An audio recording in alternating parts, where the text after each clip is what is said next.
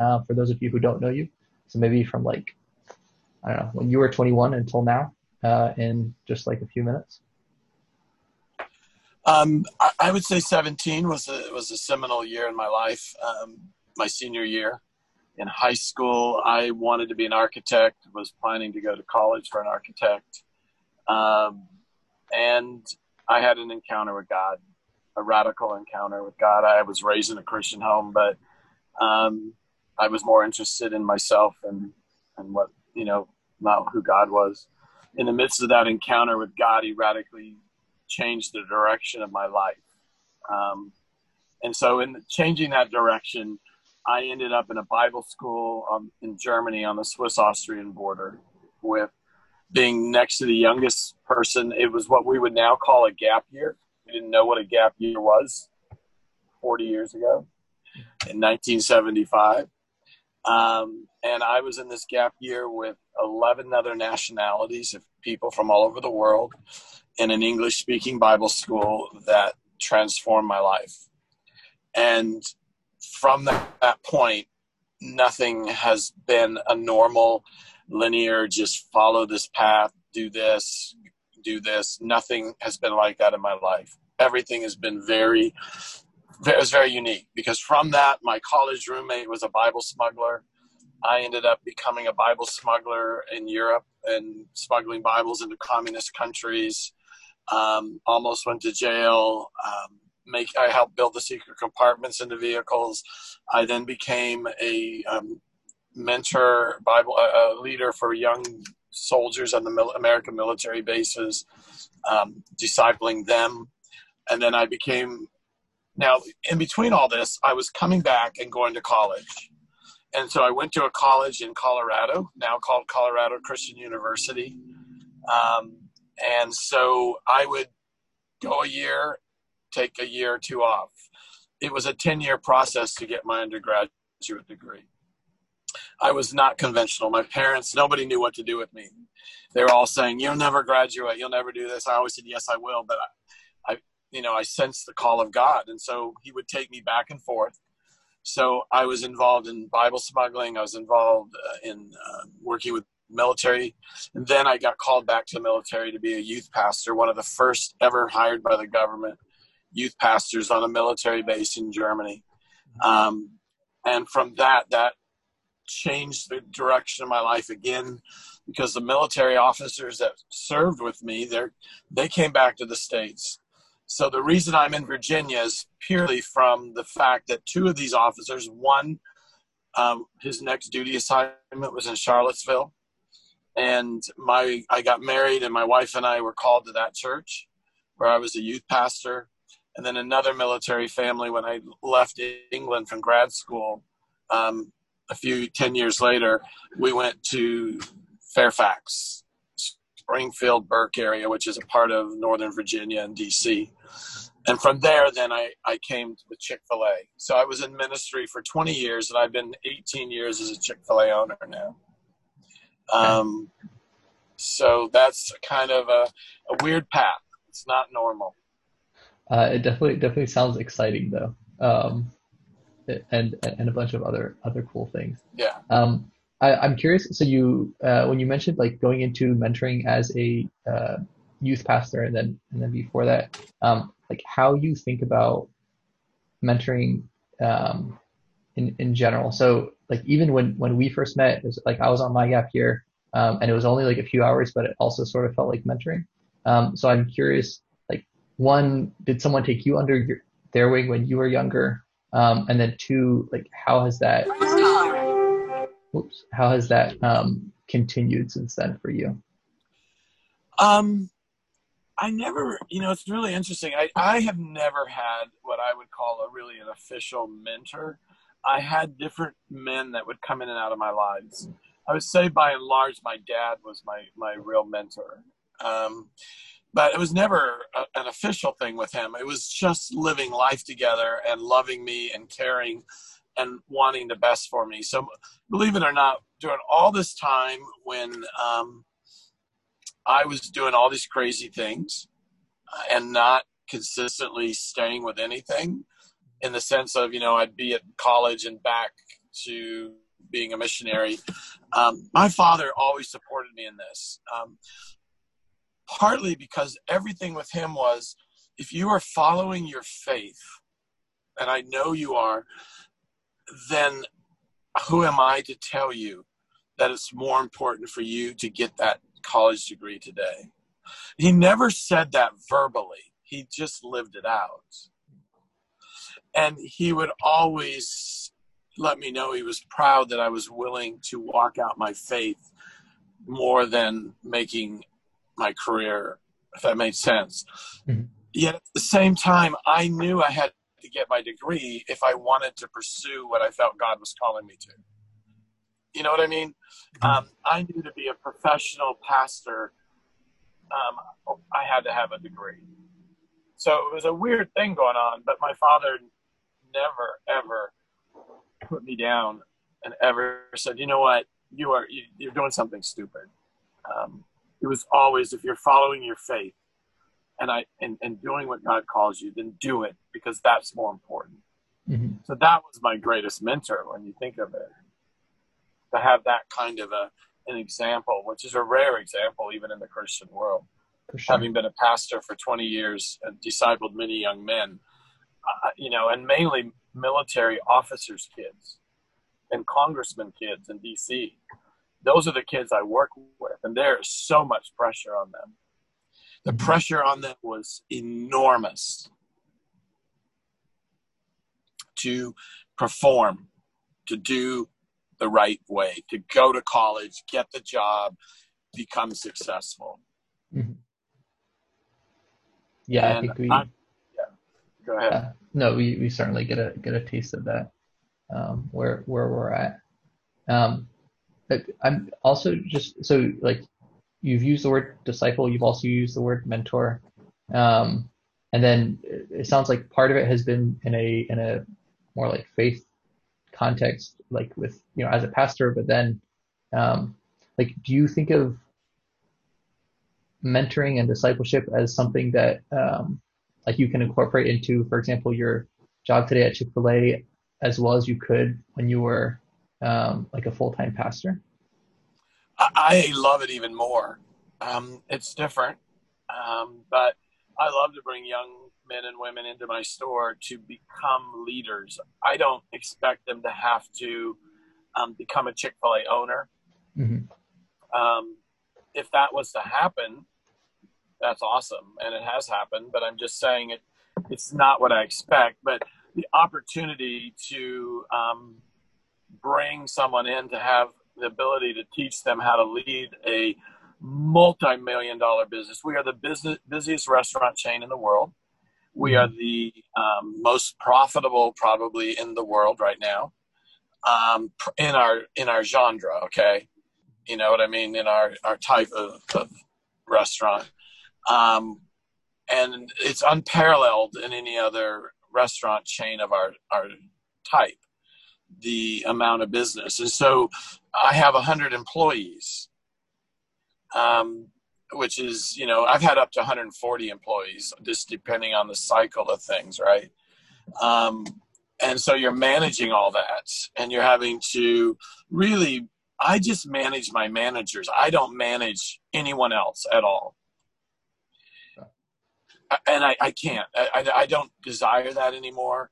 I, I have friendships on my store you know with the guys and gals that might be 18 19 20 and i'll interrelate with them but i do not manage them i do not if if anyways my mentoring is all done just by friendship and relationship and encouragement i leave that to my managers you know what i mean? But if somebody like you were to come on to be a leader then i would be involved in that process of mentoring you or encouraging you.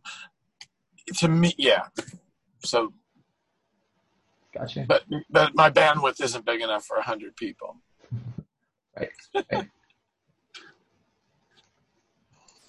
yeah so uh, tim if you don't mind actually going into just how how you became uh, a chick-fil-a owner and you know, we've heard it said that it, it's harder to become a Chick fil A owner than to get into, you know, Harvard or you know Stanford. Um, statistically, and, it is. and, it and is. absolutely it is. So um, clearly there there's a, a very rigorous vetting process, and uh, would just love to hear how you got there and what they're looking for.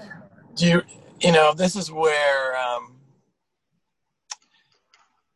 yeah um, it, life just because I'm a believer and because um, I look like I have a great life, and I do. I, I'm not saying that, but that doesn't mean I've had this nice, easy path. Okay. So, um, in the midst of all this, I mean, I, I, I am a man just like you guys are, meaning I struggle and fail too. And um, I don't know how to share all every. I mean, it's not that I, I, hide my life from people, but it's this is a podcast. So, the nuts and bolts of it as a young man, my my grip that Satan got into me was pornography. Okay, as a young man, um, when I had my encounter with God at 17, He gave me just He cleansed my life from that. Does that make sense? Um, for a long period of life, but that came back in my adult life where I started struggling with it in ministry and that probably was the impetus that I just said, I can't be in ministry anymore. Even though people knew about it, I was getting help, I was overcoming it, but I didn't feel worthy to stay in ministry at that point in my life. Does that make sense? This is 20 some years ago, okay? Um, and I still had opportunities in ministry. People knew me. Um, but in the process of that, one of my best friends was the head of Fellowship of Christian Athletes. For now, he's the second in charge of the whole comp- all of it worldwide. But he was in charge of DC. We were accountability partners, and he, in the process, when I was wrestling with, um, do I stay in ministry? Um, do I need to step out of ministry at this point in my life, just to allow God's healing in my life? Um, he's the one who suggested um, Chick fil A. He had a, a, guy on his board. Um, and that began the process of wrestling with that. It took over a year in my life. I was still in ministry, still being held accountable, going through some counseling. Um, but in that process, my wife and I were restoring relationship. Um, you know what I mean, and um, making that right. Um, we decided to pray should I pursue Chick fil A? Because I also had a really good friend who had offered me a great ministry position in Tennessee who knew our whole life um, and what we'd been through and what we were going through. And um, he said, Tim, you come. You know, I want you. I think what you have to offer would be great, but, you know, um, come here and heal, whatever. But um, in that process, my wife and I prayed. I had three mission trips to lead all over the world that summer.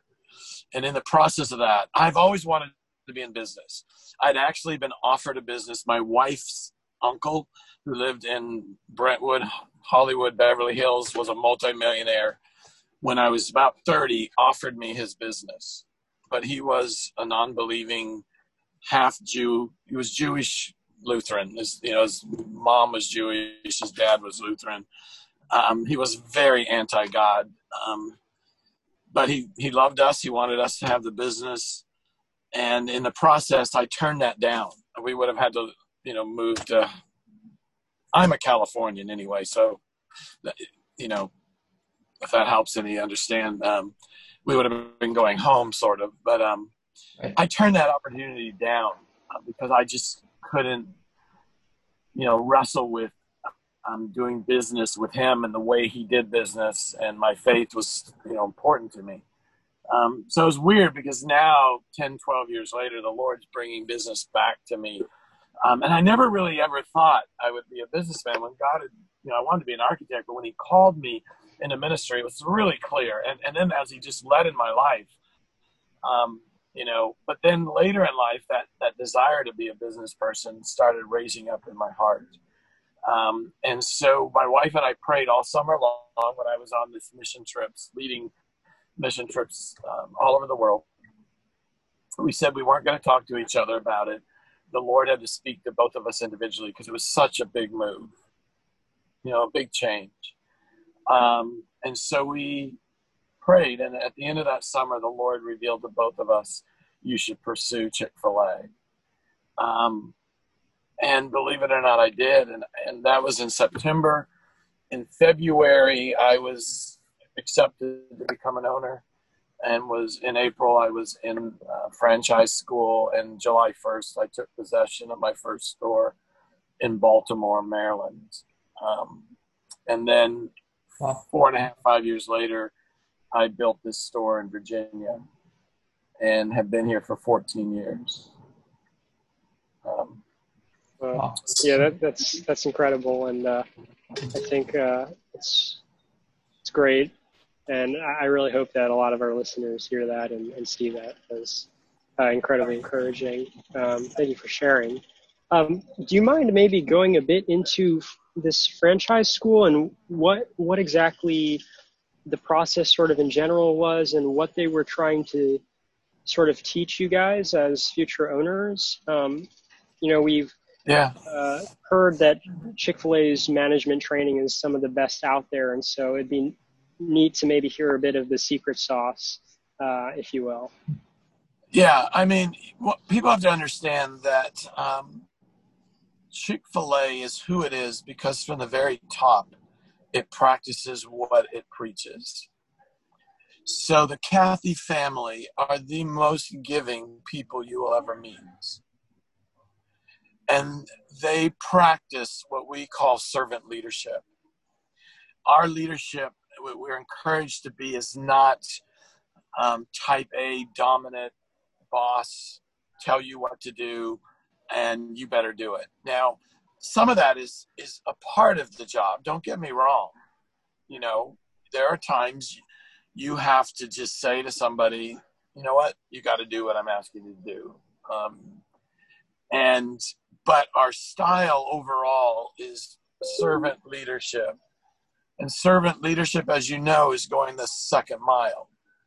Um, so one of our main things that you'll find, even when you go to corporate, is a large bronze structure of Jesus washing, you know, Peter's feet. You know, the whole concept of servant leadership. So we have a different philosophy. It is how do we love each other? How do we care? How do we create an environment that people want to work for each other and do for each other versus being told to do for each other.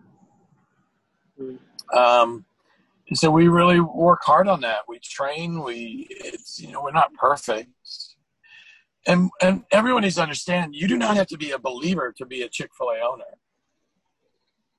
Okay, right. um, at all. There's no litmus test. We are a normal business meaning we're not a 501c, we're not a, a Christian charity. So we legally cannot say that you can't be with us if you're not a, a Christian. Right. Yeah. Um, but most people self-select out because the culture is very dominantly Christian. Hmm. You know what I mean? So yeah. you don't come into Chick Fil A as a non-Christian and go, you know what? They bait and switched me. They got me in here, and now they, all they do is talk about Jesus. Right. Yeah. Gotcha. Um, they're persecuting me because of it. I didn't sign up for this. No, you signed up for this because nobody hid it from you. Nobody hides it from anybody in our company. Right. Yeah. So you know, take it take us through that application process. Um, you felt the call uh, to to go with Chick Fil A, and so you how, how does one get started even um, from this logistics standpoint?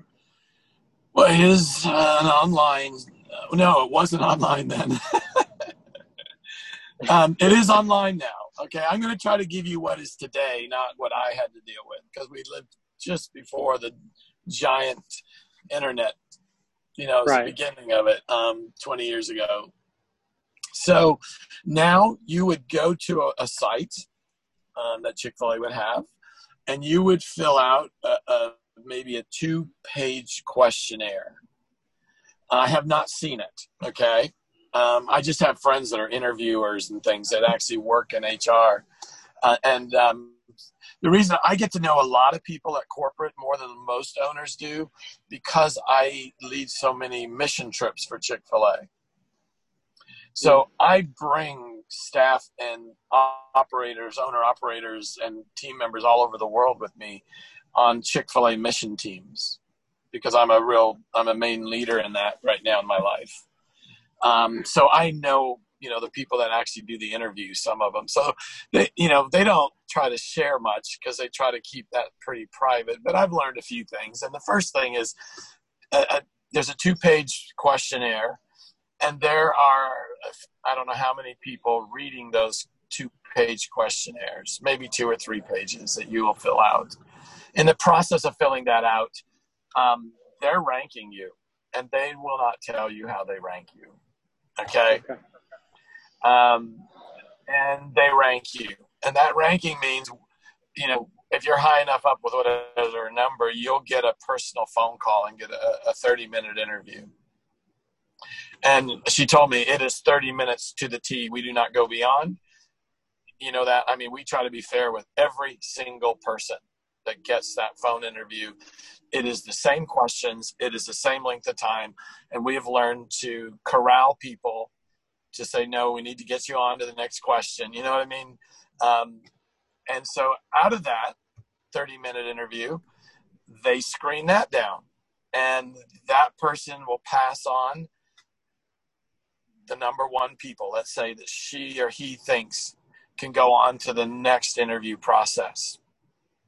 That next interview process will be opening up uh, a, a, part of the website for a long six eight page um, inter, um, application process where you then will fill out a lot of answers to who you are and about what you are.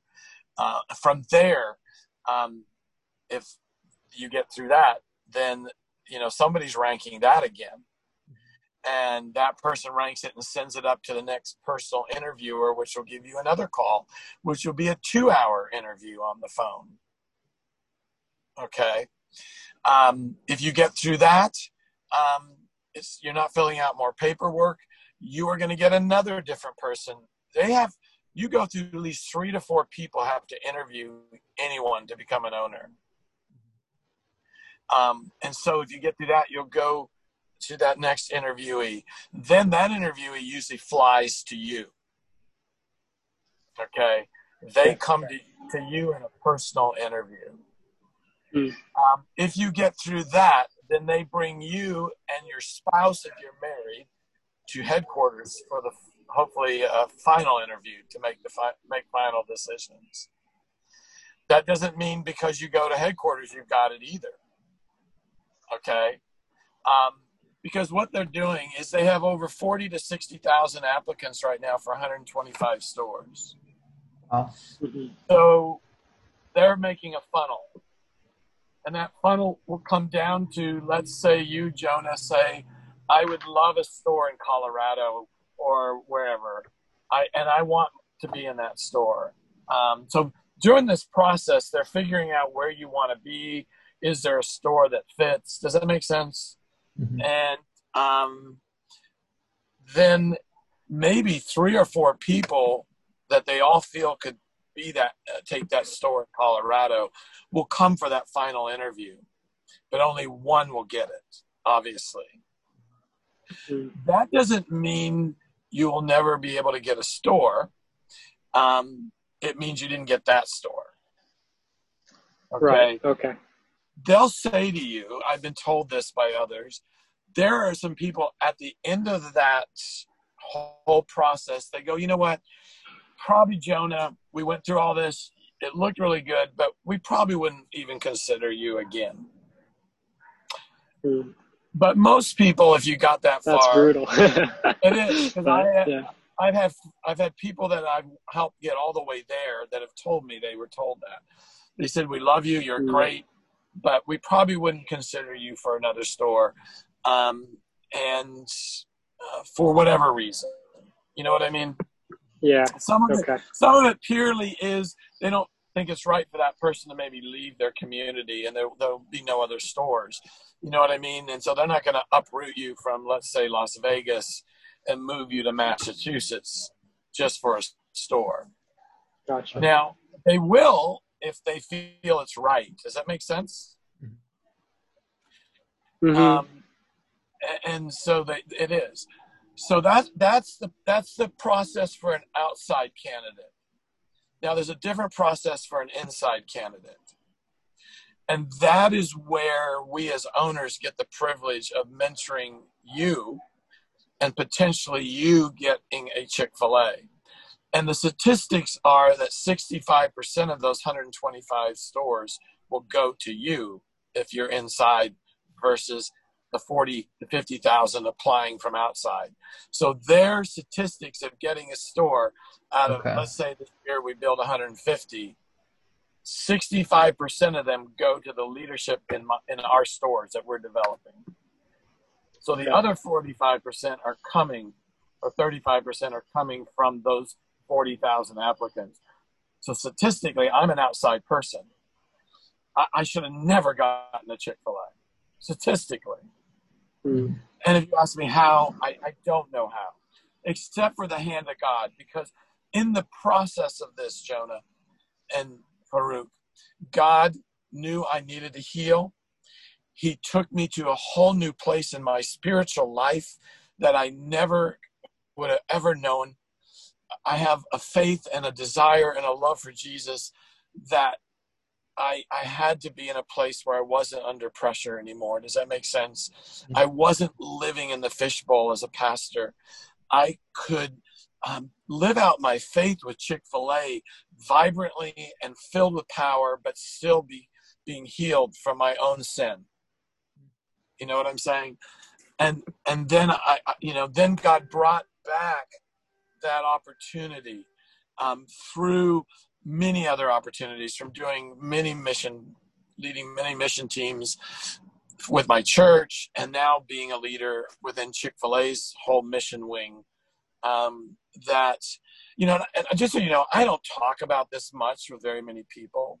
Does that make sense? I mean my team doesn't know but but at the same time in in um, the reality of honesty i know what real what what men we men go through I know what it's like to struggle and be defeated, uh, and finally to get up and have God bring healing. Um, and and you know that's a part of our journey. Each of us, we all have sin that is, is that has hurt us. We've struggled with it, and it doesn't make me. That doesn't mean even in business that I, I you know, as a Christian that I was a perfect boss, a perfect man. You know, I struggled a lot in business, not in my you know my personal life but just being a businessman the first few years was horrendous hard to figure things out. You know i didn't make much money the first few years. It was hard. People assume because you're with chick-fil-a you make a lot of money and that is not a bad assumption i'm just being honest with you. Um, but it doesn't mean it always happens and i got in 18 years ago. I got in before chick-fil-a was a household name Right. okay we were just not a household name. We were we were in the ascendancy. We were going up um, but in 2011 is when we became a household name. Not only an american household name we become a worldwide household name. I shouldn't say household name. We become a worldwide name within the business world. Right. if that makes sense. Maybe Um, just um, yeah to but to to dive in on that um because especially I feel like your perspective of like watching that rise um what you think makes um Chick-fil-A so effective um and then I, I guess also maybe from your perspective of running a, a Chick-fil-A store a restaurant like what are some interesting things that we wouldn't even know to ask about um in that space? Um, well, Chick fil A is um, the busiest restaurant chain in the world right now. Um, as I said, I think some of the fun, interesting things, these are just little stats. We are the world's largest lemon and lemon consumer in the world.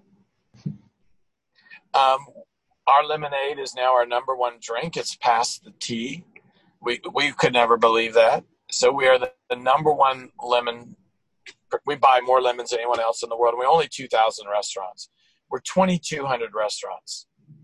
Oh. So do the math. That's not very many restaurants. McDonald's has 30,000 worldwide. Oh, So we really we have no footprint. You know what I mean? Compared to Starbucks, compared to McDonald's, no footprint in reality. Um, we're the largest peanut oil consumer in the world. We're consuming over 25% of the peanut oil. We're trying to figure out ways how to slow that down. We're probably, I think, we're probably the largest uh, chicken, you know, consumer in the world now. hmm You know, for a chain, a restaurant chain. right. um, we outperform McDonald's. The average sale at a McDonald's a year is um, about two point seven million dollars, Okay. and our average sales per Chick Fil A unit is seven million. Wow. Um, and we're closed on Sundays. So statistically, you do the math. That means we're like an eight million dollar. You know what I'm saying? If they were to take out that Sunday, what would their sales go down to? Because it's the busiest restaurant day in America. Right. Um, so, you know, do this the math. It, it even puts us at a larger gap than, and they're the they're the next largest producer. Okay, none of the other restaurant chains do more than McDonald's. They are after us. They're the biggest uh, sales per unit. Burger King and KFC all are around 1.56 million a year. Um, so it's it's incredible. Um, you know, the difference is so large that it's hard to even grasp. You know what I mean?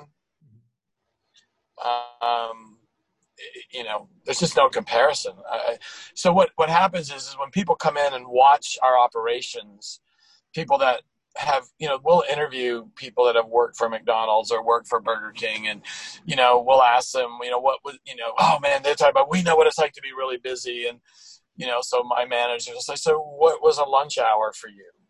Oh, we did three thousand, or we did five hundred dollars or something. You know what I mean? Ridiculous. And you know, our average lunch hour is at least three thousand dollars. Wow. You know, um, so uh, to give a good example, you're from New York City, right, Jonah? One of my best friends is a Korean lady. She had a store down here. She went back and opened the one two years ago at Grand Central Station. Okay, yeah, I know She's she's a lawyer, so I can put you to talk with her. But she's not a Chick-fil-A owner. She graduated from Rutgers. I think she got her law degree. She went to NYU for undergrad or whatever. Um, but she's a Korean woman. Came at 15 years old. Now this is how bad it is. This is stays here. You know, I mean, well, no, I mean, it's I, New York City when it shut down. She went from doing a lunch hour of twelve thousand dollars from twelve to one to doing six thousand dollars for the whole day. Wow. And now, when the when I talked to her a month ago, she was up to ten thousand dollars for the whole day.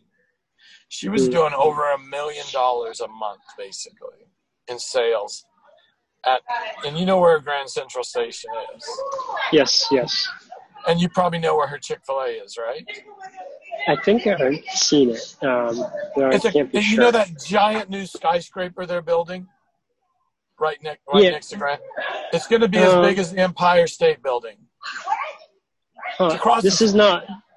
This is not the Freedom Tower, is it?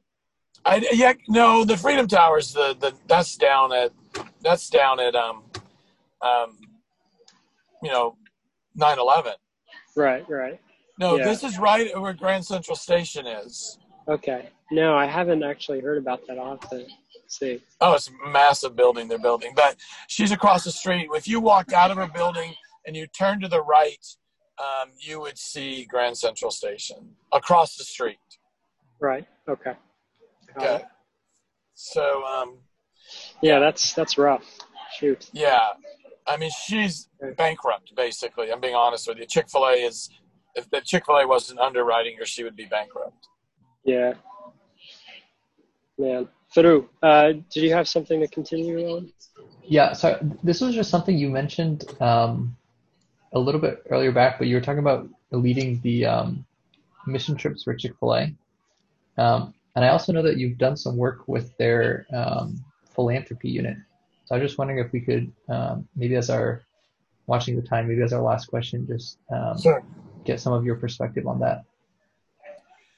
Well, one of the things I was allowed to, I got invited into doing a Chick Fil A has a has like four or five philanthropies. We have different charities. Um, we give back in many areas of the of the, of the world and the nation, but because I I love international, we have an international division where we send people all over the world Mhm. to um, further the gospel kingdom, but to use business as that platform.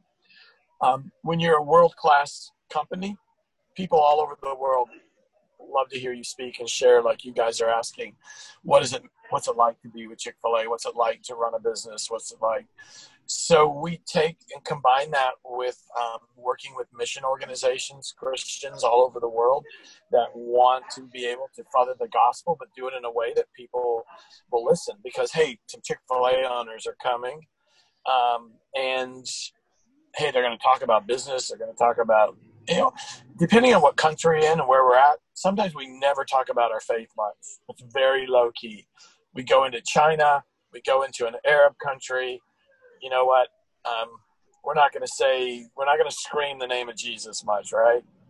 Um, but, you know, if we're in countries we can, we, we're, we're open about it. That's how I met Farouk. I was leading a team to Israel. Um, and I don't know how many was on that team at the time, probably 10, 12. Yeah. Um, even had one of our vice presidents uh, on that, I think on that team. The big, was there a giant black man on that team? I do not think there You was. remember? For I yeah, I don't think there was, but I could be I've been five times in the last. I've been nine times to Israel in the last five years. So, um, Oh. so I don't remember what team I had with you when I met you. um, but one of you, you know, I forgot what was the question then again. Um, Oh, just how um, I mean, because for example, the the if you look at the big philanthropists of know, like you know Bill Gates, or he has like Microsoft, and then like the Gates Foundation. Um, and, you know Zuckerberg, he has Facebook, and then the the um, the Zuckerberg Foundation. But Chick Fil A, it seems, has found some medium of doing both um, in a way that's that's pretty uncommon, at least as far as I can tell. Um, It is, and, and we and we actually tried. Chick Fil A is trying to to keep it quieter the amounts they give because one, it creates a lot of controversy, as you know, but Mhm. also it's not biblical to go flouting what you give people. Right. You know, that's that's pride. Um, you know, hey man, we give a lot of money. So Mhm. Chick Fil A is saying, look, you know, guys, you know, God, God would bring the the benefit to the world, and we don't need to trumpet our horn how much money we spend. Um, but you know, we we do a lot of stuff, but but it's not the goal to make everybody know how much we give. If that makes sense. sure. Um, it's, you know, we don't hide it, but we don't trumpet it either. Right.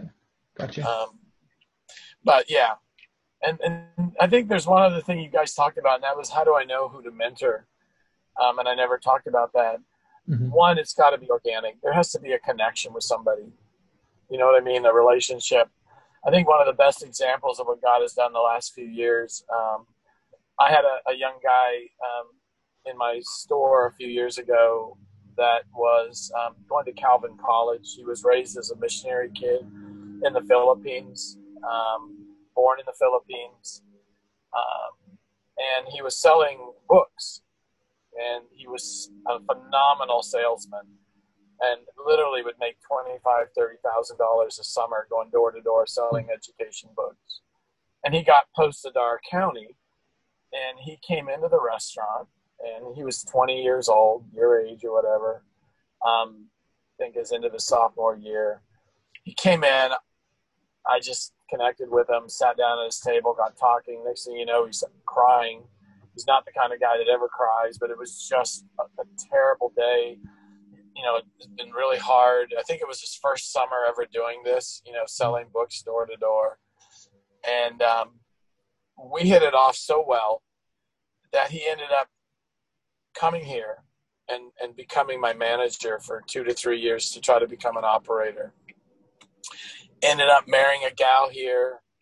Um, ended up, he didn't get into a Chick fil A. I think he still could, but now he still lives here.